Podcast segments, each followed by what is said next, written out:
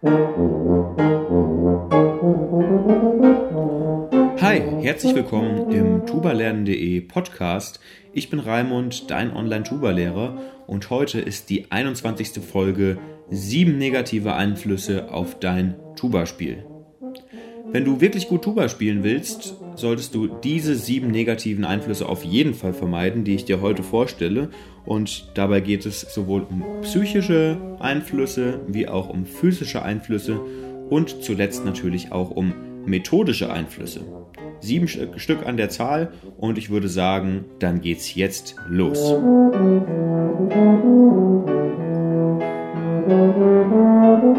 Ich habe mir mal Gedanken gemacht in den letzten Tagen, was wirkt sich eigentlich negativ auf das Tuba-Spiel aus? Oft fragt man ja, was macht ein gutes Tuba-Spiel aus oder was macht gutes Üben aus?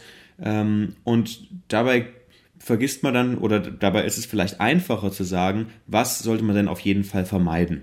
Und ich bin eben auf sieben Faktoren gekommen, die man auf jeden Fall vermeiden sollte. Die, zuerst die psychischen Faktoren. Der erste Faktor, den ich mir überlegt habe, ist die Angst. Ähm, warum ist Angst ein negativer Faktor, der dein Tuba-Spiel negativ ähm, beeinflusst? Angst hat ja auch was mit dem Wort Angina zu tun. Angina ist ja, wenn man, wenn man Halsschmerzen hat, also es schnürt dir den Hals zu. Ne? Also wenn wir Angst haben, schnürt es uns den Hals zu. Und das Problem ist ja, wenn wir gut Tuba spielen wollen, müssen wir einen möglichst offenen Hals haben. Das heißt, wir müssen schön offen einatmen, am besten ohne Geräusch und danach diesen offenen Hals damit spielen, damit wir einfach eine konstante Luftsäule haben können, mit der wir optimal modellieren, dass wir einen schönen großen Klang kriegen und dass das ganze Tuba-Spiel eben störungsfrei abläuft. Jetzt gibt es aber Situationen, in denen wir eben Angst bekommen. Und das kann natürlich zum einen im, äh, in der Konzertsituation passieren. Das ist dann einfach auch, wenn wir Lampenfieber haben. Und zum anderen kann das aber auch schon beim Üben passieren. Und das sind auch die zwei Dinge, an denen wir ansetzen können, um eben Angst beim Üben zu vermeiden. Zum einen ist es so, oder bei Angst beim Tubaspielen zu vermeiden. Zum einen ist es so, dass wenn wir versuchen, angstfrei zu üben, dass wir darauf achten sollten, dass wir die Stücke immer sehr schön langsam anfangen zu spielen. Denn wenn wir beginnen, ein Stück sofort schnell zu spielen, ähm, dann haben wir das Problem, dass natürlich vieles nicht klappt. Und dann haben wir natürlich automatisch auch ein bisschen Angst, dass vieles nicht klappt. Wir sehen zum Beispiel irgendwie große Tonsprünge, die wir uns am Anfang gar nicht richtig vorstellen können, wo wir überhaupt nicht wissen, wo muss eigentlich der Ton hin oder einen schnellen Lauf, den wir nie so schnell greifen können. Und schon haben wir Angst, bevor wir überhaupt daran gehen. Und die Lösung ist natürlich sehr, sehr langsam zu üben zum einen und zum anderen beim Üben eben auch entsprechend zu reduzieren, beziehungsweise die einzelnen Aspekte eben einzeln zu üben. Wenn ich zum Beispiel eine schnelle Stelle habe, die aus eigenartigen Tonsprüngen ähm, besteht, dann sollte ich eben zuerst ähm, üben, okay, wie kriegen die Tonsprünge, jeden Ton einzeln spielen, damit ich weiß, okay, so sollen die Tonsprünge klingen. Dann kann ich eben das Greifen zum Beispiel üben. Das Greifen kann ich auch üben, ohne zu spielen. Das heißt nur mit dem Instrument oder nur mit Luft und Greifen. Und dann versuche ich das so allmählich zusammenzusetzen, langsam anfangen und dann schnell ausprobieren. Bei Aufführungen ist es so, dass ich Angst am besten vermeiden kann, indem ich eben auch zum einen einfach sehr, sehr gut vorbereitet bin. Also niemals zu einem Auftritt gehen, also zumindest wenn es jetzt irgendwie um, um einen wichtigen Auftritt geht oder wenn es darum geht, dass du äh, irgendwo Soliste spielen sollst und schlecht vorbereitet sein. Man muss in der Vorbereitung immer 120 Prozent können, damit dann am Ende 95 rauskommen in der Auftrittssituation.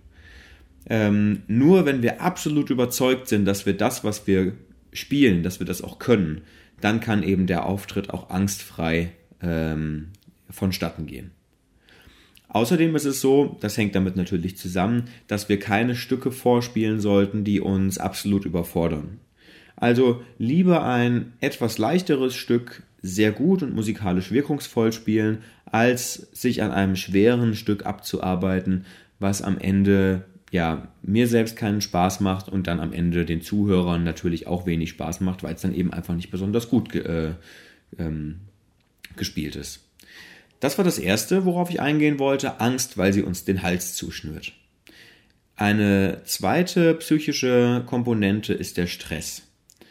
Der Stress, wenn wir im Stress sind, dann ähm, schickt uns der Stress praktisch in so ein körperliches Basisprogramm zurück. Ne? Also die äh, ganzen Körperfunktionen konzentrieren sich das auf, auf das, was eben am wichtigsten ist, auf das äh, vegetative Nervensystem, der Blutdruck steigt, das Herz fängt an schneller zu pumpen und so weiter.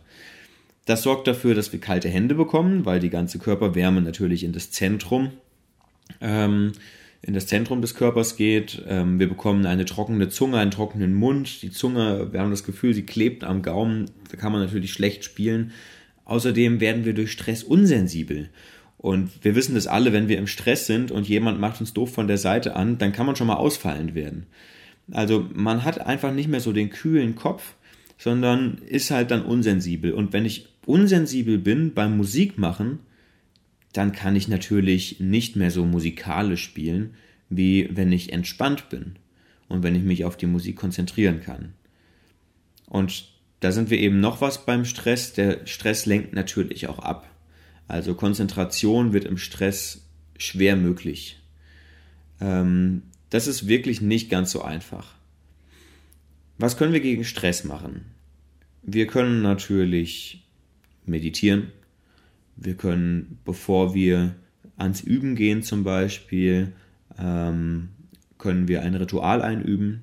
Zum Beispiel, was ganz schön ist, vor dem Üben sich die Zeit zu nehmen, einen Kaffee zu kochen, sich hinzusetzen, einen Schluck Kaffee zu nehmen und dann ins Instrument zu gehen oder so. Oder wenn du lieber Tee magst, dann koch dir einen Tee. Oder du kannst dir auch ein Bier aufmachen, wenn, wenn du am, am Feierabend übst. Ähm, das kommt dann aber später nochmal. Ähm, genau, also Stress lenkt ab, macht unsensibel und es ist natürlich viel, viel schwerer zu spielen, wenn wir gestresst sind. Und wenn wir gerade bei Lenkt Up sind, dann gehen wir noch zum dritten psychischen Aspekt oder mentalen Aspekt müsste man eigentlich eher sagen. Und das ist nämlich die Ablenkung.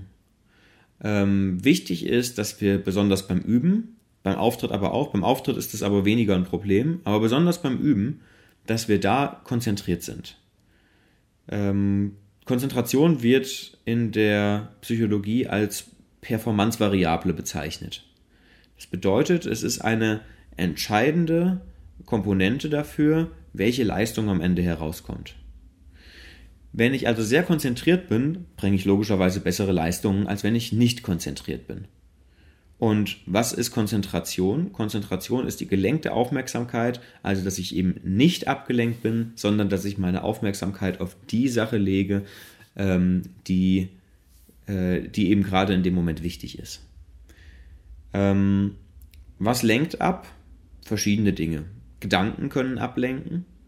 Gedanken können uns dann ablenken, wenn uns das, was wir beim Üben machen, vielleicht nicht genug fordert.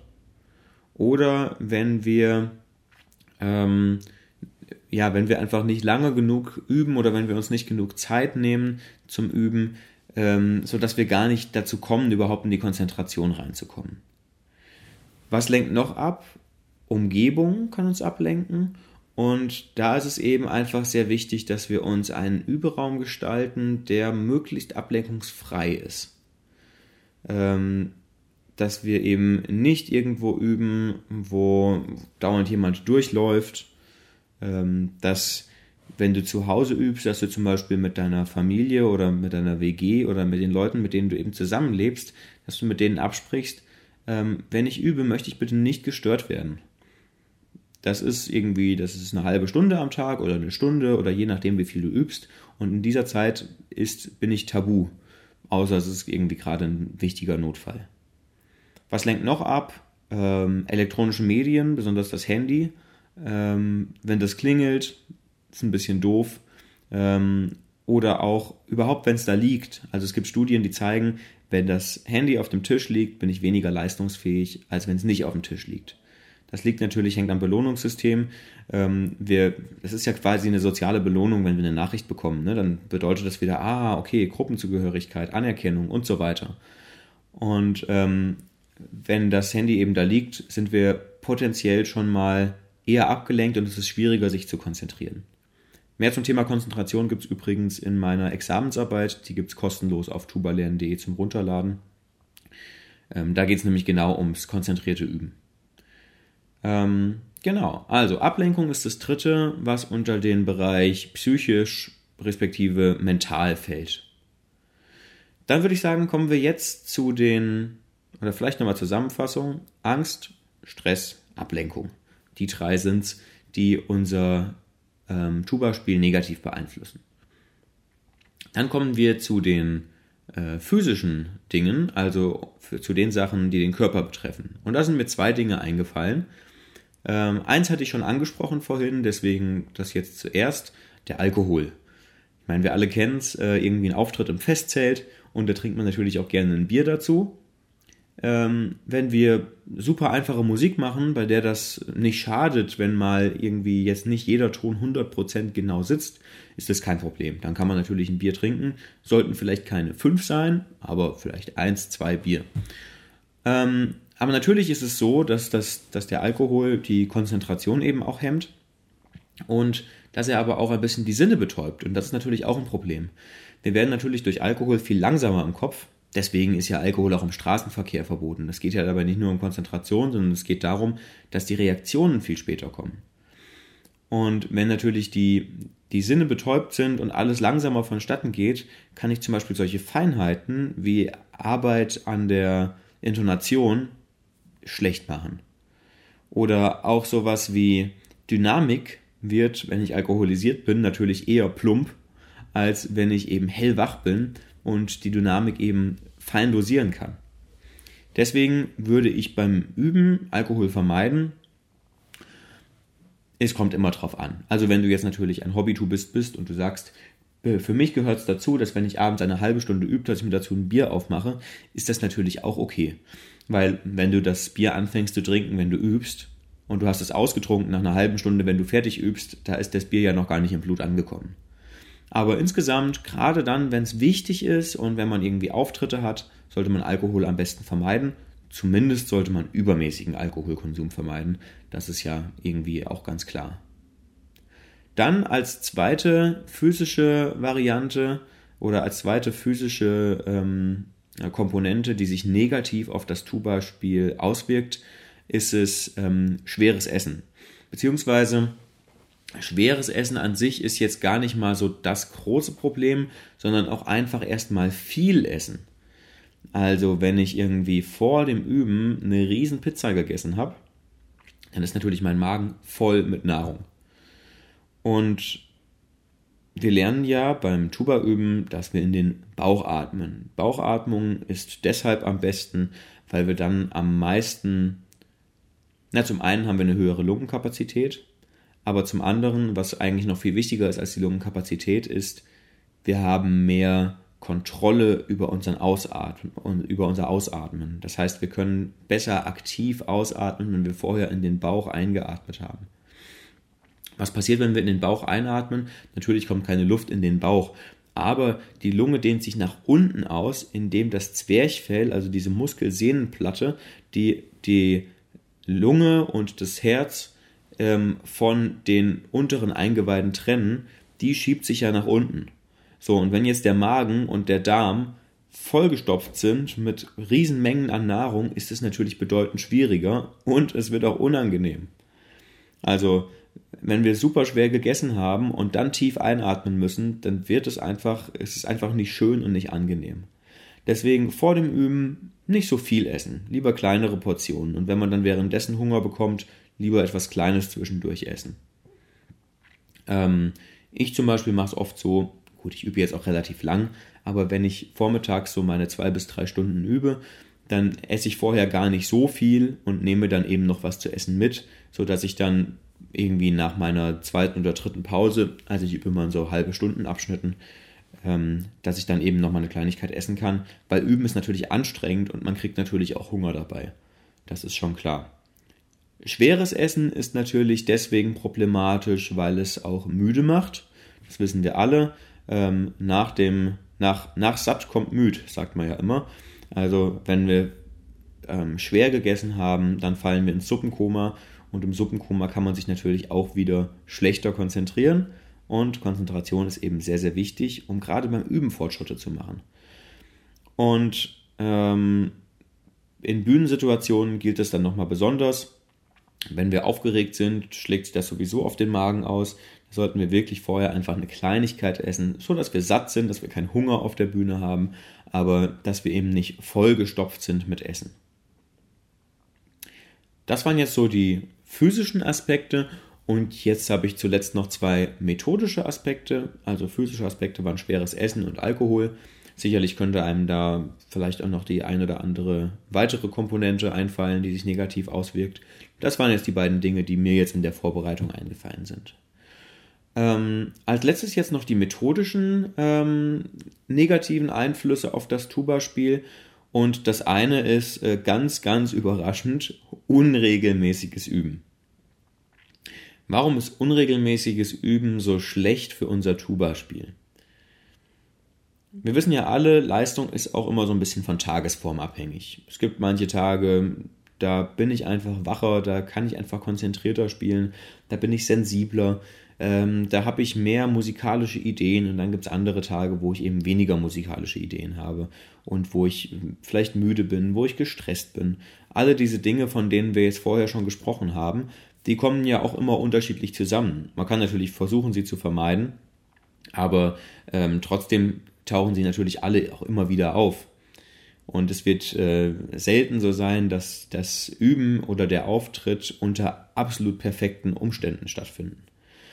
Und deswegen ist regelmäßiges Üben so wichtig, denn wenn wir unregelmäßig üben, dann haben wir eine Leistungskurve, die ganz starke Ausschläge nach oben und nach unten hat.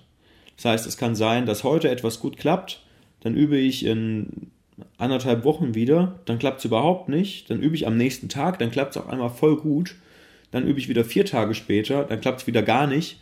Also das führt dann natürlich auch einfach dazu, dass ich kein Selbstvertrauen in meine Fähigkeiten entwickle.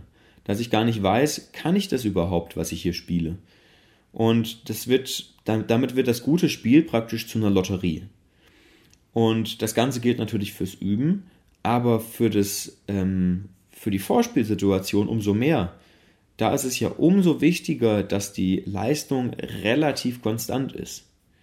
Wenn wir regelmäßig üben, haben wir natürlich, sind wir immer noch tagesformabhängig, aber diese Ausschläge in der Kurve sind dann natürlich bedeutend kleiner, weil dadurch, dass wir einfach die Grundfertigkeiten täglich am besten ähm, immer wieder einüben, dadurch sind die natürlich viel besser abgesichert.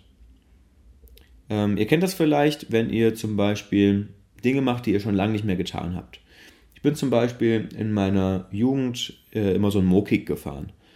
Und dann habe ich mich irgendwann mal wieder auf ein Fahrrad gesetzt und habe gemerkt, oh, das ist aber komisch jetzt hier mit der, ähm, mit der Balance und so weiter. Weil das Mokik ist natürlich viel stabiler, relativ groß, irgendwie 80 Kilo schwer und ähm, dadurch liegt es natürlich ganz anders auf der Straße als so ein wackeliges Fahrrad.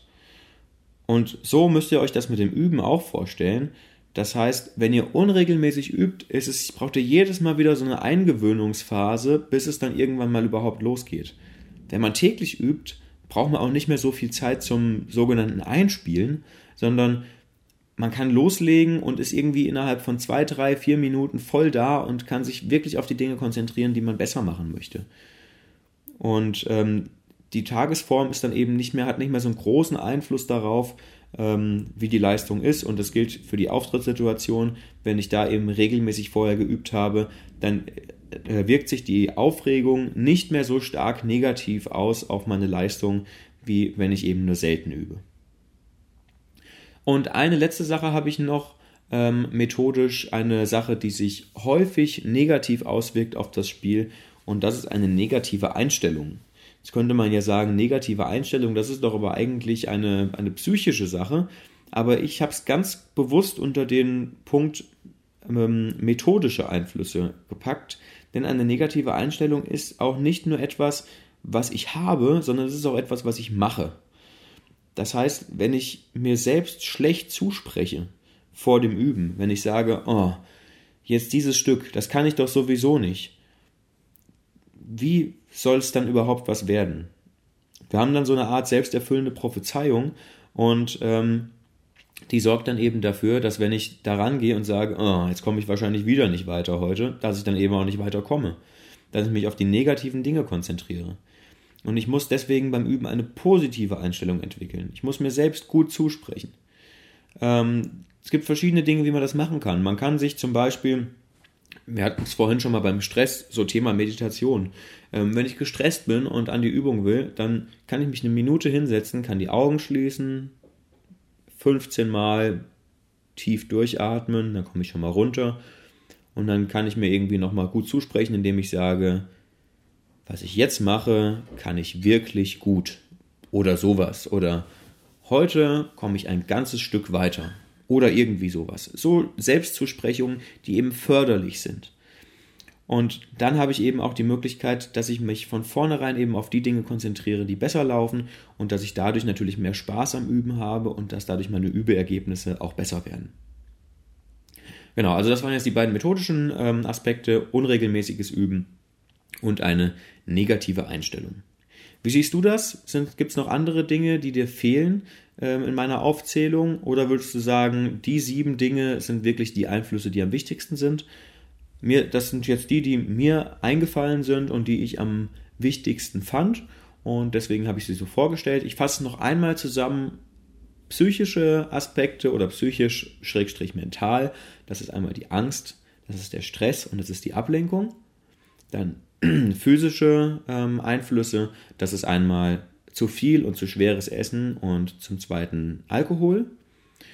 Ähm, und zum dritten äh, die methodischen Dinge, das ist eben das unregelmäßige Üben und die negative Einstellung. Und wenn ich umso mehr von diesen Aspekten eben vermeide, dann wird mein Tuba-Spiel besser und natürlich wird auch mein Üben sehr viel effizienter. Ähm, ja, wenn du Fragen dazu hast, schreib mir gerne eine Mail und wenn du einen Kommentar hast, kannst du mir auch gerne eine Mail schreiben oder in der jeweiligen Podcast-App, falls es möglich ist, darunter eben auch einen Kommentar. Darüber würde ich mich freuen. Und ähm, alles andere, viele weitere interessante Dinge gibt es natürlich auf tubalernen.de, verschiedene Kurse, äh, ein Lexikon, da kannst du noch ganz, ganz viel lernen. Ähm, auch viele Dinge, um die es heute schon ging und viele Dinge, um die es heute auch nicht ging. Und dann bedanke ich mich natürlich wie immer, dass du auch heute bis zum Ende dabei warst. Ähm, wünsche dir wie immer viel Spaß und viel Erfolg beim Tuba üben und tschüss.